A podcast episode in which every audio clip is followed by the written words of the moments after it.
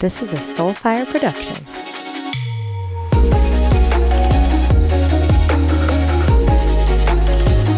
Welcome back to Get Psyched, everyone. I'm your host, Lindsey, and today my soul mama, Sally Arnold, is on the show. Sally is a mindfulness teacher, not only to group settings, but to parents and kids in the school systems. She also is just an absolute guiding light in my life. Sally is a sounding board. She is positive affirmation. She is the embodiment of mindfulness. And I am so blessed to be able to call her my soul mama and have her in my life. You are bound to get tons out of this episode, not only about the neuroscience behind mindfulness, but also tips and tricks for things that you can do to help quiet your mind and make those self critical voices in our head a little bit nicer to ourselves. So, without further ado, enjoy the show. And if you enjoyed it, please leave a five star rating and review in the podcast app as it continues to help me get guests like Sally on the show. Enjoy.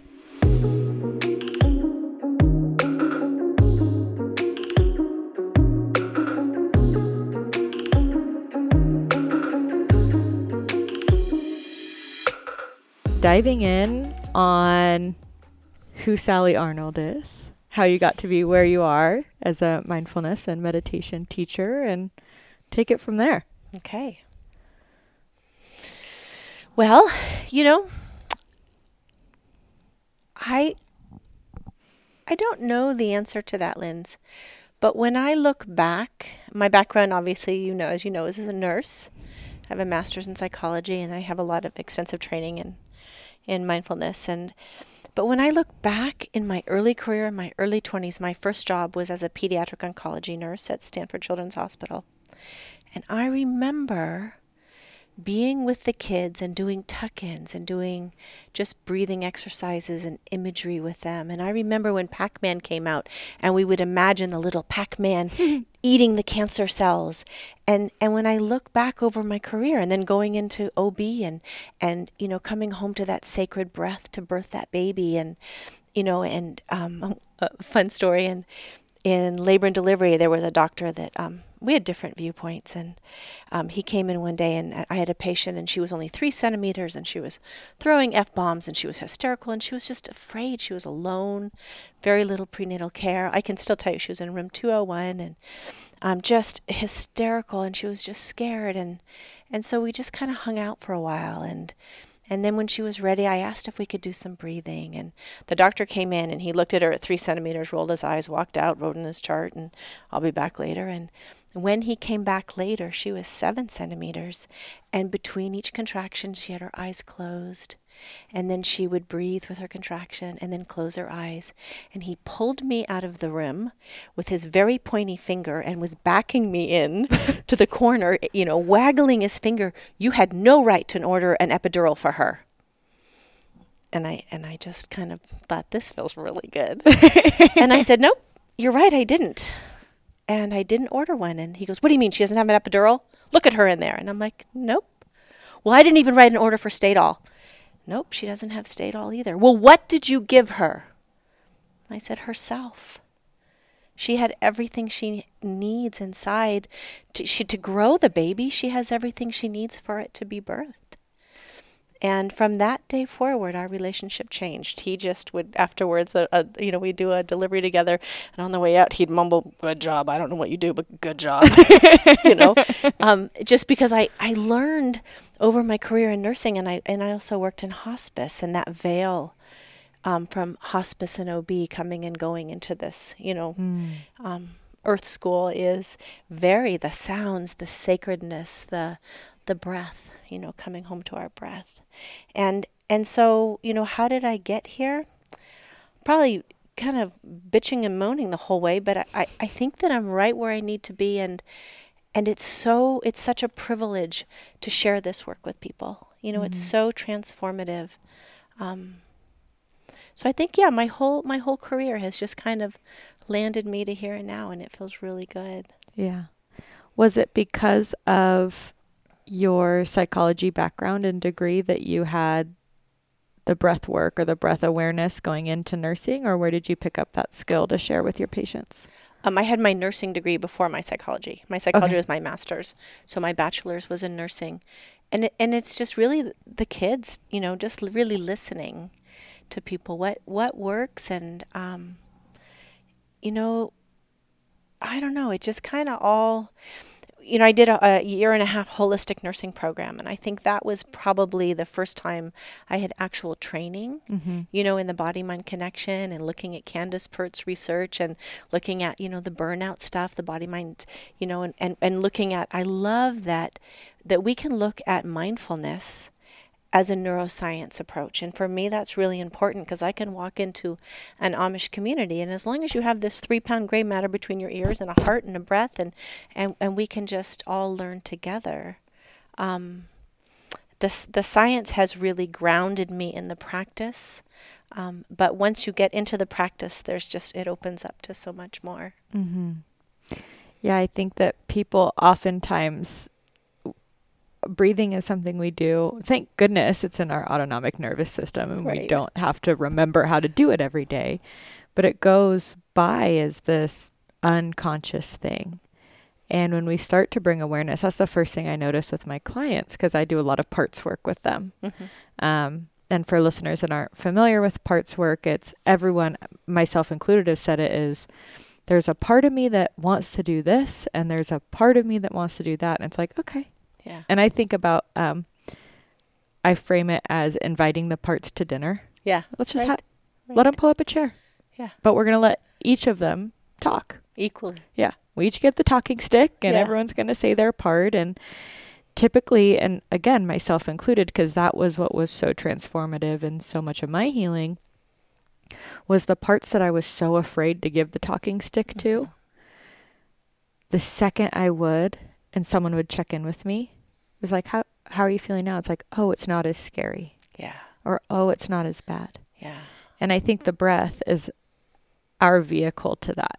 If I can tune into it and know that it's going to ground me here, I can go to those scary places. Um, and something that I've noticed is being in the body can be really scary for a lot of people. Mhm. So when you are teaching this mind, body, soul, gut connection, how do you get people to drop in and feel safe doing that? Um, I think first of all, I don't get anybody to do anything. It's an invitation. Um, I've had only one experience. I've been teaching mindfulness for nine years, and I had one experience where somebody had a panic attack when we were doing a body scan. Um, and so I, I, I kind of set things up a little differently. You know, like any class, when we start something, you know, the invitation is close your eyes or gaze down softly because closing our eyes, maybe for some people it's no big deal, but for others, mm, maybe good things didn't happen or not such good things happened when their eyes were closed, right? Or, or like you said, going into their body, it's not always easy. So there's something about just making this work be an invitation and people receiving what they need in that moment. And I Mm. trust that process implicitly. It's like if you and I went to a field like right now in spring, all the wildflowers, you might pick different ones, and I would pick different colors, or some the same and some different, um, but we would get what we need. And so in teaching, I just bring um, an invitation. You know, it's just coming home to ourselves. And some of us are ready to open the door, and here we are. And some of us just kind of want to tap on a window for a while and just kind of hover, and it takes longer. And that's that's perfect. You know, there's no expectation. And I think the way I teach is really about exploration before explanation. So there's always just an invitation, take what works for you, and then let's kind of unpack it a little bit. Mm. You know, deepen what we learn. And for the really heady people like myself, Mm-hmm. um, and loving the science behind it now that I've dug into it too. Yeah. Because I remember being presented with the idea of mindfulness. I was like, it can't just be that easy. It, that can't be the answer. Um, and so you talked about body scanning. For listeners that don't know what a body scan is, yeah. can you introduce that and then also kind of dive into a little bit more of the science behind it? Okay. Um, so you know, a, a body scan is just it's taking it's like taking an internal field trip and just noticing what's going on inside your body without any judgment. So it's like looking through maybe starting at the top of your head or your feet, wherever you're comfortable, and just kind of scanning through and noticing. It's like, oh, getting to your shoulders, there's tension, you know? Oh, just noticing. Don't have to change it, don't have to judge it, and just scanning all the way through and noticing. And sometimes if we notice that a place um, has some discomfort or is unpleasant, and just lending it some breath or some love or light or whatever feels good to us, we're actually able to physically transform it. And so, um, uh, working with the kids, I worked in the schools, I've taught to thousands of kids. They love body scans. That's like their favorite.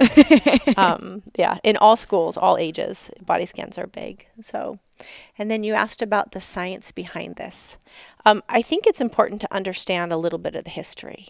Yeah. Um, Jon Kabat-Zinn, you know, we most people, if they're in this field at all, know he's our founding father, and back in the 70s, you know, he started doing research at University of Mass, and and they're seeing that patients were, you know, they're it, giving them the program of MBSR, mindful based stress reduction, and noticing that patients were getting better faster.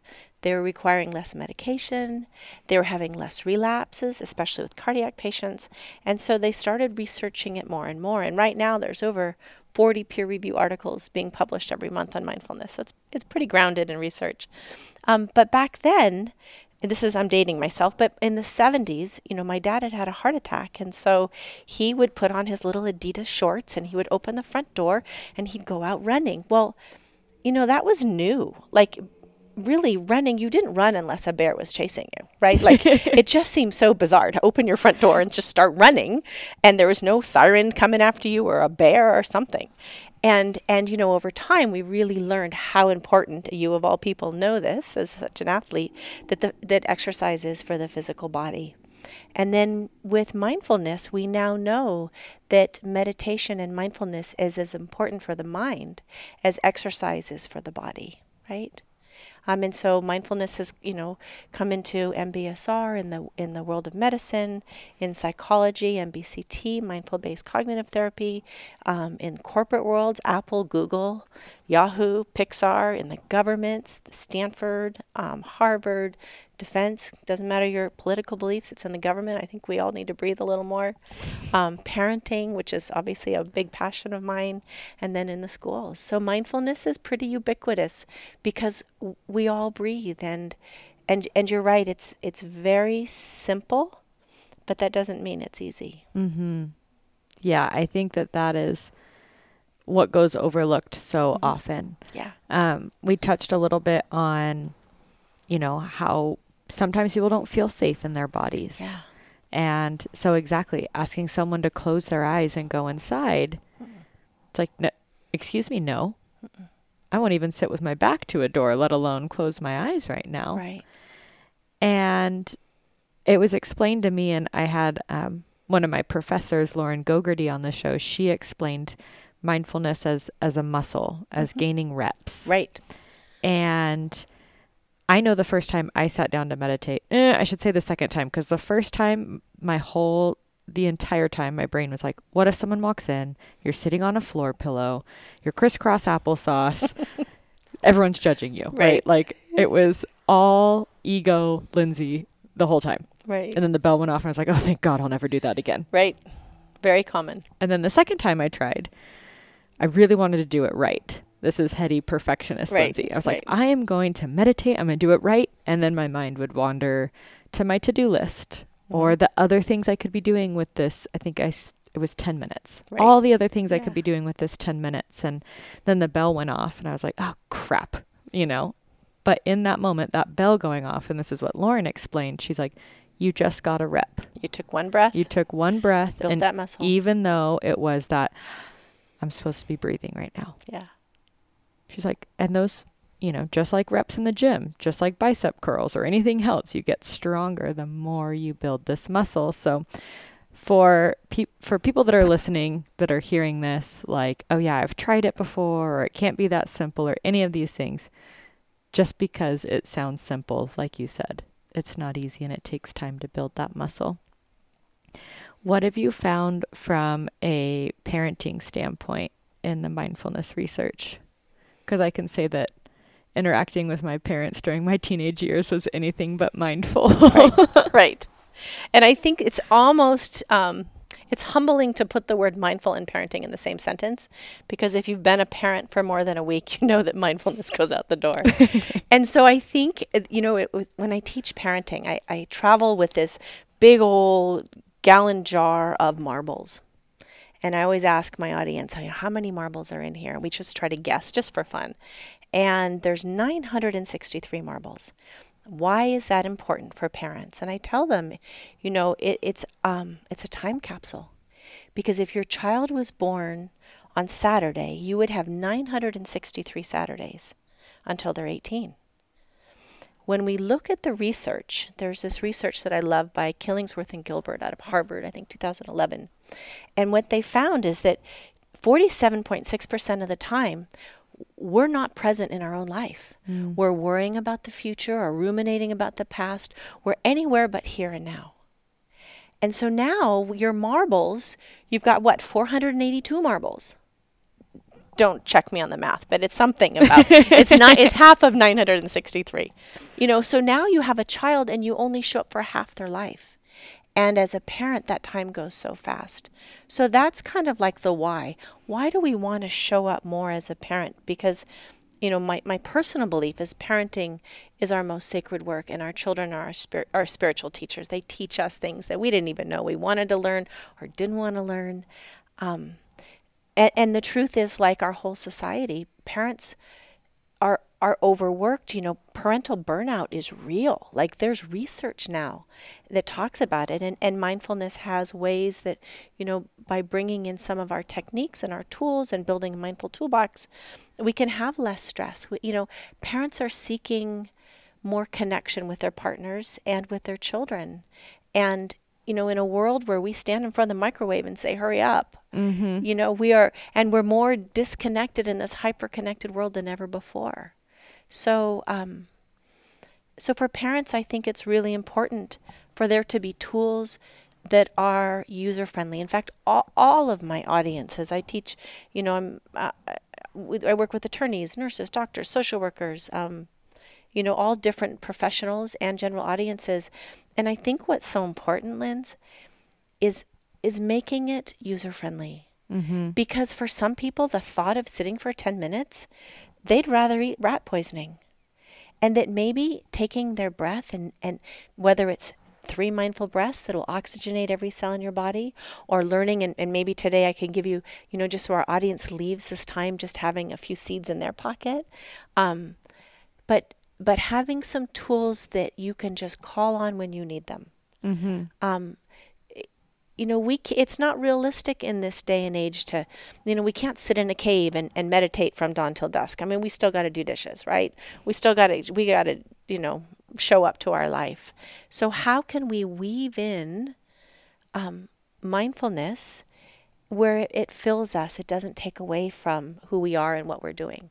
You know, we all have 1440 minutes a day. So if you spent two minutes, you'd still have 1438 minutes to worry or get it done or do whatever, right? Mm-hmm. Um, and, and also looking at right now, we see more, and I know that you're seeing this, and especially with the pandemic, we see more anxiety and depression than I think we have ever seen. Mm-hmm. And working in the schools, and, and the insomnia? Oh good lordy the insomnia. It's ubiquitous. It's just everywhere. So what if there was something you could do that would change your brain and it isn't in a pill form and it's free and legal right. you know? And for portable. now, for now until right. they figure out how to charge us That's for breath. True. right. Um, you know so and and and so often we think of mindfulness as about the breath, but so much of it, it's a sensory experience. So let's say somebody's about to have a panic attack. You know, just by focusing on something, just, you know, looking at a tree and, and watching it, thinking about the tree, looking at the color, looking at the direction, multitasking of the brain is a myth. Mm-hmm. And so as you're looking at that tree, you're not being enveloped by the wave of the panic attack. So, through mindfulness, where we place our attention, what we focus on grows. So, like, remember growing up and your teacher would say, Pay attention. Hey, class, everybody, pay attention. how often did a teacher teach us to pay attention? Right? Mm. How often were we instructed how to place our attention, where to place our attention, how to hold our attention? And so if let's say go back to having a, a panic attack or feeling anxiety you know if, if i just even just looked at the corner of this table you don't need to know what i'm doing you know? I'm just going to notice it. I'm going to look at it. I'm going to talk to myself in my mind about it with this you know mindful self-compassion a kind and loving gentle voice. And all of a sudden you know a, a, a panic attack that's usually around 20 minutes is maybe 10 Mm-hmm. maybe it's 18 maybe it stops but there are things that we can do um, through awareness and intention and focus. Um, it's it's just so rewarding, and and the whole world doesn't need to know. You know, working with the kids, um, it's like I don't want my friends to know, right? Or if you're in a corporate meeting and, and the you know the world doesn't need to know, there are things that you can be doing. You can be doing box breathing, just sitting with your hand under the table, tracing a box and doing your breath, and the world doesn't need to know. Mm-hmm. Um, so I think it's kind of one size fits all, right?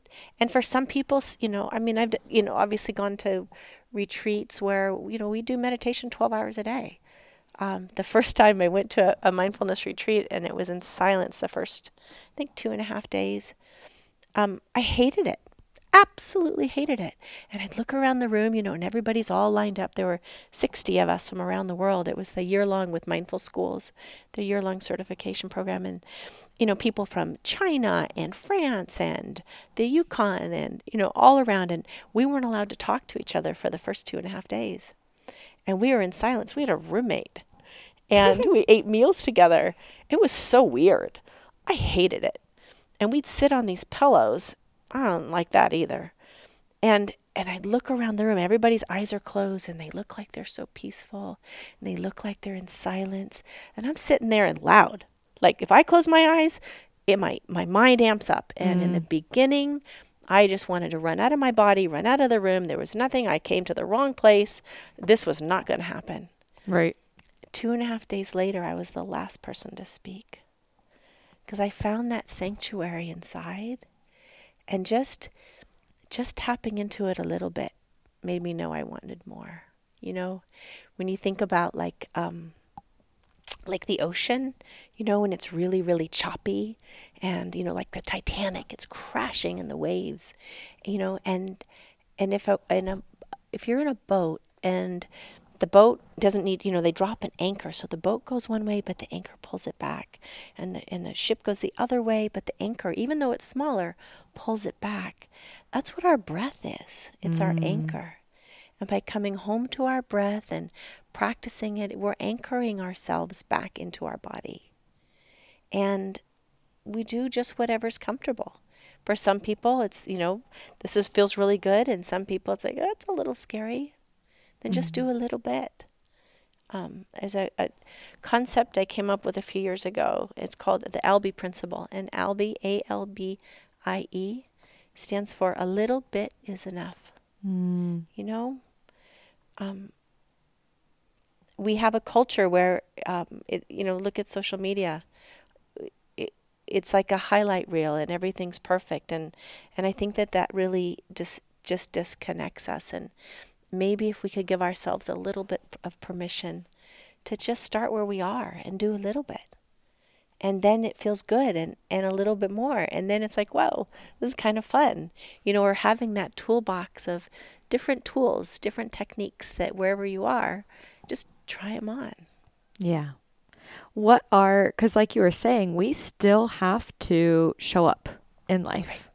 And there are times where it would be really nice to be just paying attention to my breath or mm-hmm. sitting in the quiet. And that's not reality for a lot of us a lot of the time. Right.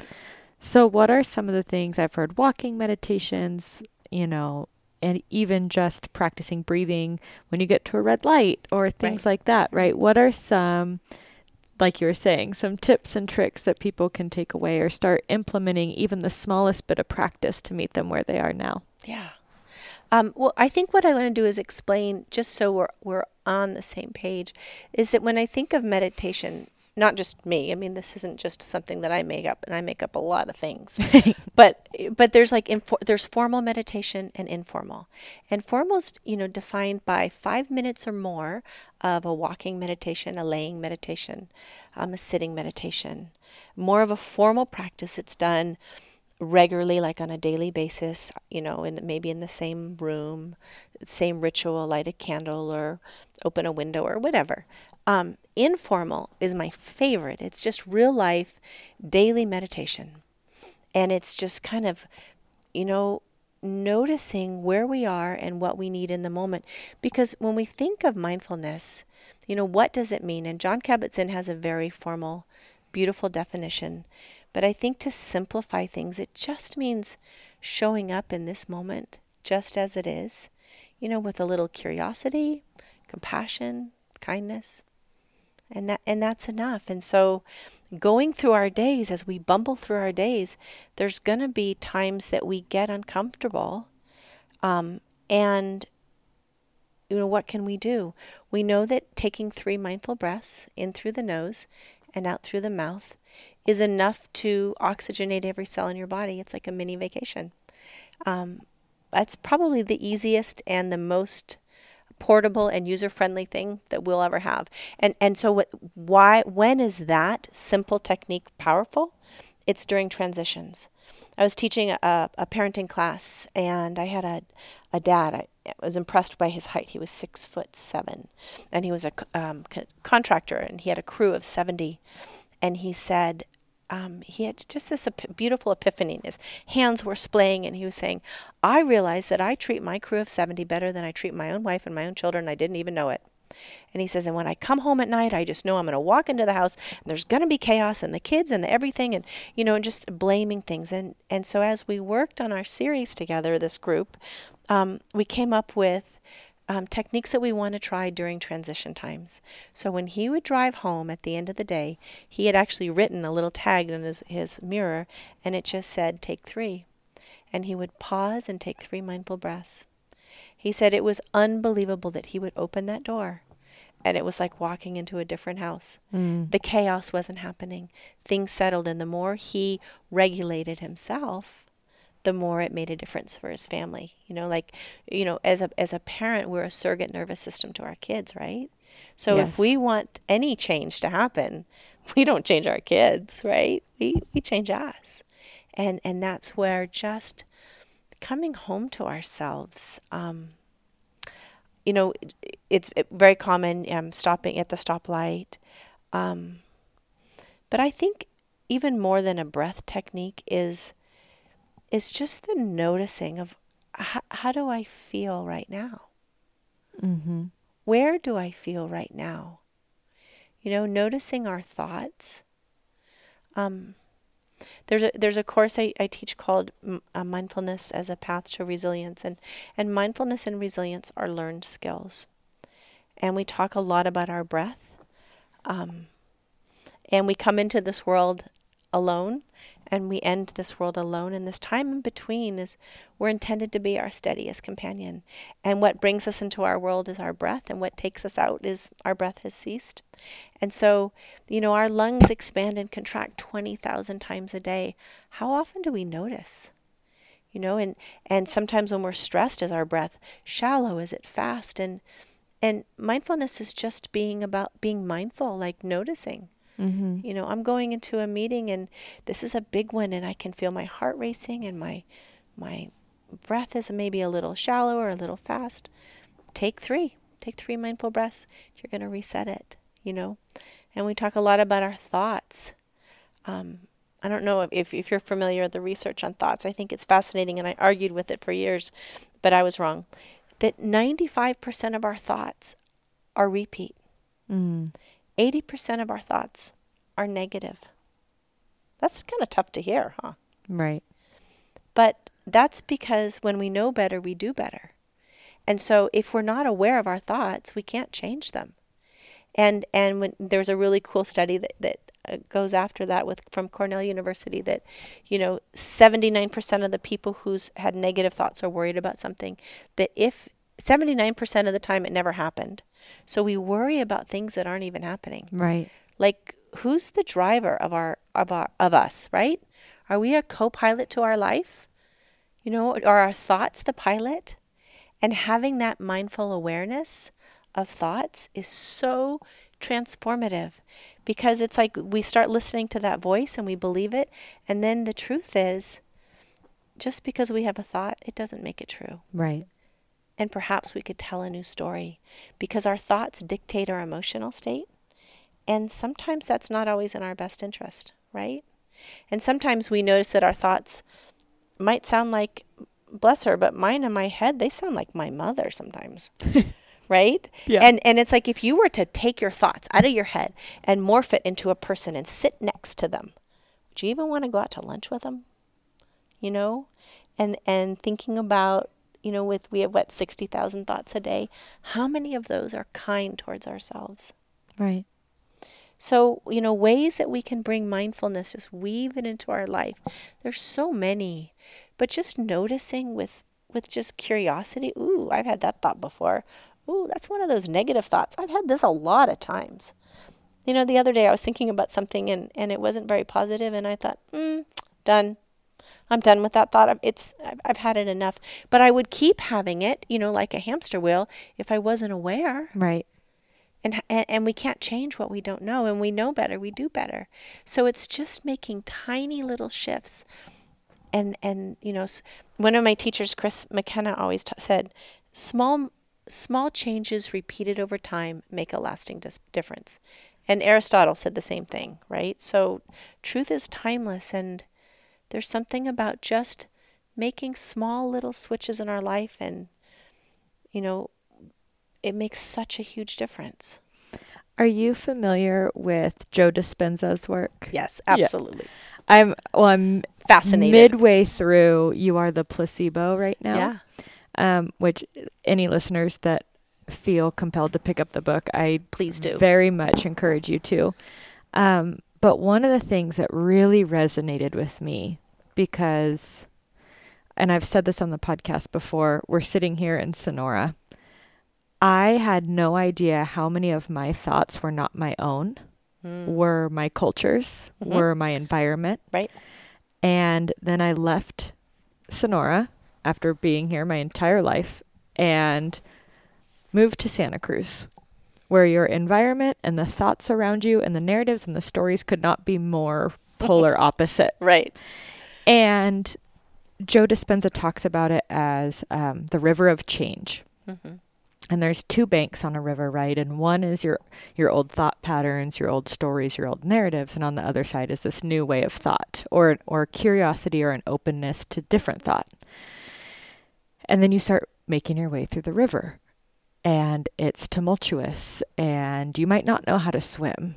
And the bank that you just came from, although feels a little bit muted or dark or dull or something that you wanted to change, feels a whole lot more comfortable than this river now. Right. And there's a lot of people in your life standing on that bank ready to throw you the life preserver ready to say, yeah, because your change is uncomfortable for me too. Absolutely. And you making this change may or may not pull me into the river with you, and I might not want to be there. I might yeah. be more comfortable on this bank. So, with people who are interested with this, with are saying, How can I change my mind? Where do I find this courage to change my mind? What might you say to them if they're enduring that river mm. and they've got those people in their lives saying, But I've I've labeled this box Lindsey and you act this way and so when you don't when you act outside the box that I've labeled you that's uncomfortable for Absolutely. me. Absolutely. What do you say to those people? Thinking here. You know, you wouldn't be in that river if that wasn't exactly where you needed to be and our ego keeps us safe. There was, I think it was in, it was many years ago. It was in, I think Colorado. There was a zoo, and it had a tiger, and it had a really small cage, and people, you know, we were really upset because the tiger would walk six feet to the left and six feet to the right, six feet to the left, and it would just paced, and it was so sad to see this beautiful mm-hmm. animal back and forth. So they raised a lot of money And they built this gorgeous habitat. And there was a big celebration, and they, you know, set the tiger free. And what did it do? Continue to pace. Right, six feet to the left and six feet to the right. And that's kind of what our ego does. It keeps us safe. But wisdom says you're always safe, no matter where you are, right? And um, e- even not knowing how to swim and being in the water, if something has called you to be in this place, it's it's really just trusting that you wouldn't be there unless you were meant to be there for some reason because you've outgrown that other bank. It doesn't serve you. And yeah, change can be uncomfortable. But not changing I think is even more uncomfortable and, and and suffering, you know what is suffering? Suffering is just wanting things to be different than they are. But I think for some people, suffering is wanting things to be as they've always been. Mm. You know? And um yeah, I think that if, if, if people are willing to just tip get their toe in the water and say, I can do this, I can try this, you know, oh, I would just I would say I don't know if there's a right thing to is to tell people. I would just say find your breath, take another one and keep going, you know? One breath at a time. Because going back, I don't know that it serves us. It might feel familiar. And and safe is kind of an illusion. Mm-hmm.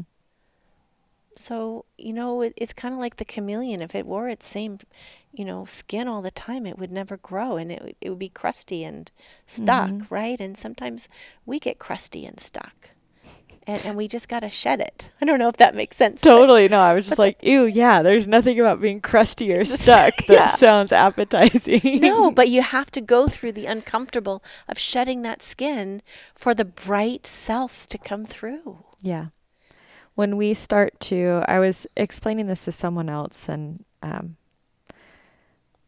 exactly what you were saying, taking that that internal inventory mm-hmm. of what is happening in my body right now. Am I acting out of reaction? Mm-hmm. Am I acting out of a story that I've been told? Um, and I related it to public speaking. Yeah. And I said, you know, my whole life it's been fed to me that it's vulnerable and scary and something to be feared. Mm-hmm. And I had my first public speaking event. It was two years ago now. It just popped up the other day that it was that long ago. But um, I was getting ready to go on stage and I felt this tightness in my stomach. And in that moment, I was like, wait a second, like this isn't fear. I felt this tightness before and it's butterflies. Yeah. It's, and I started just like Rolodexing through my head or like, when are all the other times that I've had butterflies? Yeah.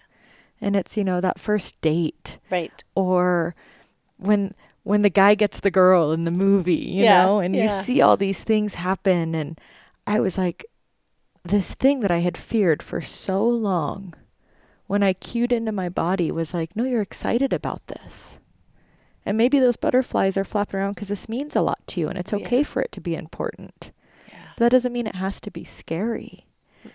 And I think our body has this deep, deep, deep wisdom that we don't give it enough credit for because we've got this like you said, this gray matter rumbling around in our skulls that's done a lot of good for us, but also gets in our way quite often.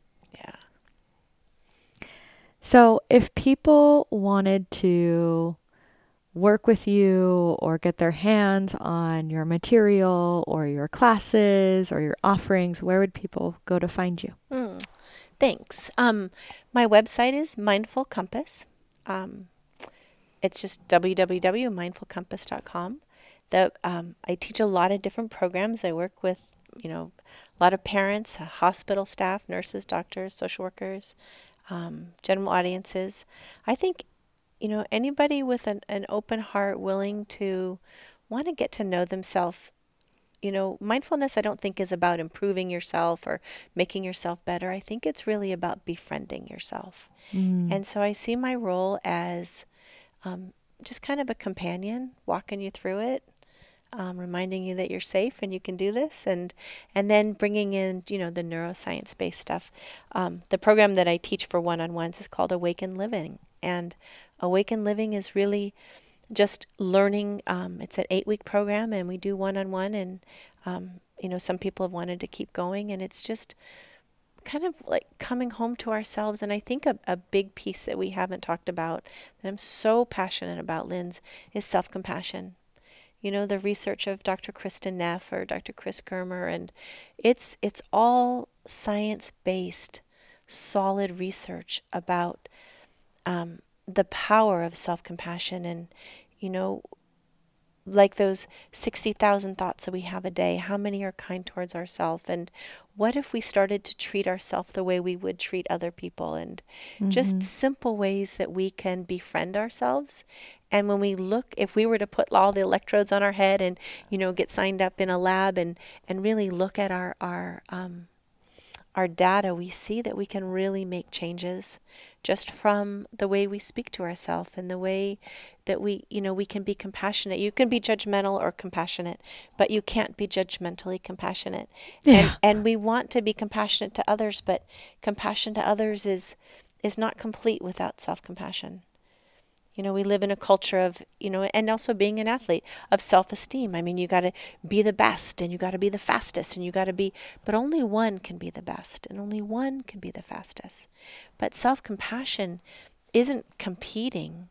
It's, it's allowing us to be just as we are where we are. And that's when we can go farther, right? Um, so, so thank you for asking Mindful Compass. Um, if, if there any listeners um, who are parents, I have a book that was put out this year or this last year um, by Penguin Random House called Mindfulness Activities for Kids and Their Grown-ups. And I I feel kind of like a hypocrite in a little way saying that it's my book because it's not really mine.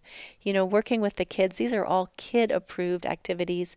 They are based in neuroscience, but it's about small, tiny ways to connect with your child and it's not to teach them mindfulness it's not to do it to them. It's just a shared experience just from you know simple tuck-ins to making a calm jar or a peaceful corner in your home or just some fun easy games you know a mindful bite. What does that mean as a family? Mm-hmm. um, so that's kind of fun. That's geared for kids you know ages what, three to seven and it's at target or amazon or anywhere. I think it's on my website. Um, yeah, I just really want to encourage people to just to be open to maybe things don't have to be so hard. You know, this last year we've all lived in this collective vulnerability and there's this part of me that feels like the world had to fall apart for humanity to come together and for us to remember that sometimes we all hold our breath and sometimes we all get scared and sometimes we all want to just get stay in that crusty skin because it's safe and familiar. Um, but but we don't have to, and there are options. And um, what I'd like to do, are we wrapping up? Oh, take as much time as you want. Okay, well, I want to give them my favorite exercise. Do it. Okay, so all right, you guys. So here it is. Um, full confession as a nurse, I have white coat syndrome. That means I am petrified of doctors. Um, petrified to um, be in a small doctor's room, in a hospital, you name it. And it's really, if you're out there as a nurse or a doctor or a hospital person, really common with hospital staff. So white coat syndrome is not very compatible to getting your blood pressure taken, right? right. Because they put you in that room and it's it's so funny and and I wrestle with it because sometimes like, you know, I mean all, the doctors that I've gone to, like you um, interviewed Dr. Burkini and she's my doctor, like she is a rock star of a human being, not to mention how she practices, you yes. know, functional medicine. And um, and she's so gentle about all of this but i could be in my car my heart rate is 62 and i can be in the office and they put on that pulse ox that reads your heart rate and it's 118 and i know it i know it i know it i know that i'm fine i know that i'm safe and then i get mad and then it makes it worse. But i have a hack for you I got it figured out. Let's hear because it. it's a mindfulness um, exercise, but now I can have low blood pressure and low heart rate. so, but it's it's also neuroscience based. So I wish it had a fancy name. I call it on my slide. It's called Exhale to Overcome Stress. But if you think about it, when we breathe in, um, our heart rate increases. when we breathe out, our heart rate decreases, right? Our in breath is neurologically tied to our stress response. So let's say somebody, um, we're driving here and a deer, you know, jumps out. We live in the mountains here, right? And a deer jumps out and you go, right? You take an in breath, you take a short in breath. It's tied neurologically to stress. Now, what if you know, somebody comes up and it's been a long Friday and they start to rub your shoulders and you go, ah, right? Our exhale, our heart rate, you know, um, decreases and it's neurologically tied to the relaxation response. Mm-hmm. So all you have to do is make the exhale twice as long as the inhale, and you've hacked your brain and your body, and you don't have to have white coat syndrome anymore if you're afraid to get your blood pressure taken. So, so here's what that looks like. So I have people breathe in to the count of three, and out to the count of six. In to the count of three, out to the count of six. And doing that six cycles is about a minute. If you can do it for five minutes, you've just like transported yourself to another planet. Yeah, that's beautiful. you're in the cosmos. But, but but real life, you know, we want user friendly. We want small bites that work, right? So even if you can take three breaths into three, out to six, and it doesn't even matter if it's three or six. Maybe it's into two, out to four. Maybe it's into four, out to eight. What matters is that your exhale is twice the length of your inhale. Mm-hmm. And just by doing that, you're relaxing your entire physiology, your body, your mind, your spirit, and you feel good. It is so funny that you say that because speaking of Dr. Brocchini, I went and did a, bu- a bunch of blood work for her. And I'm not a fan of needles mm. By any means. I don't know that people are. Maybe you are. I don't know. Maybe phlebotomists out there really dig them. But I went to go get my blood drawn and I told the woman like, "Hey, I'm I'm not going to look. I'm not super fond." And as she was about to, you know, start drawing blood, she's like, "Okay, big breath for me." And I exhaled. And she's like, "No, no, big breath for me." And I was like, "I know, I'm relaxing." Ah.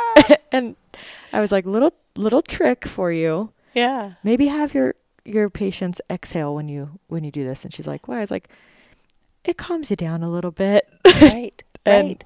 You know, by that point now we're talking and blood was being drawn and everything was good, but it makes me feel very good to know that there's some science behind my yeah. my madness. Yeah.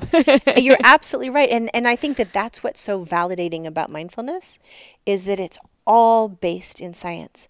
And and here's what, you know, um, I have been boycotted in the schools. We live, I mean as you obviously know, we live in a rural rural community and and I did have a school that was convinced that I was teaching um, a form of Buddhism where we were going to open brains and people were, were, the children we were going to chant and the devil would come in.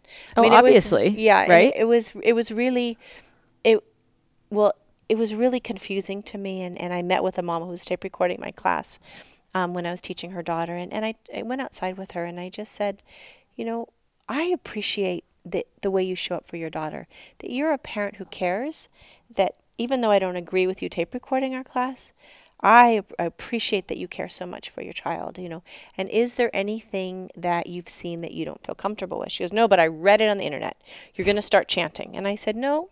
And I, and I explained the difference. And, and here's what I want to leave people with is what is the difference between um, well, not even mindfulness and meditation, but for people to understand that mindfulness is a neuroscience based practice. Anything that's going to be religious isn't going to change. So, whether it's the Quran or a Bible, it's a sacred script that is what it is, and it's going to be that way for thousands of years, right? It's not going to change. Whereas with mindfulness, we do have 40 new peer review articles every month. It does change. It's fluid. It's science. So what we know now is really exciting, but what we're going to know in 10 years is even more exciting, right? So when we look at the difference between mindfulness and, and some people, I think it's important to know what it is as much as what it's not, especially for us being in a rural community here. There's some mis- misperceptions about what mindfulness is. And it really is about self regulation and emotional intelligence and coming home to our, our, our, breath and our awareness and our focus and our heart. I mean, just putting your hand on your heart. You know that increases your oxytocin and it decreases your, you know, your stress hormones, your cortisol, and um, and so yeah, I just just want to clarify because there's always that one person, and if one person thinks it, another does, too. That that mindfulness is a science, and or at least that's what I teach it as, and and it and it's one. It's not one size fits everybody, but we all have that breath, and even though it's simple, it's okay that it's not easy. We just try again, and sometimes it feels really good, and sometimes we hate it, and that's okay. You know, we we are where we are. Um, so I just encourage people. Life is hard, right? Um, so let's gift ourselves with a few mindful breaths here and there. And and if you're feeling that stress, into three, out to six. And now we know why. Oh, I think that is the perfect place to leave people. And I know you gave them a bunch of resources and ways to find you, so I will make sure to link it all in the show notes so it'll be easy and clickable and be able to find your book and your website and everything in between. So, Sally, thank you so, so much for giving us this little dollop of mindfulness. And I feel like we can go into so much more. You'll have to come back on. Thanks, Linz. It's the, the pleasure and the honor is mine, and I appreciate it. And um, thank you guys for listening. Well wishes.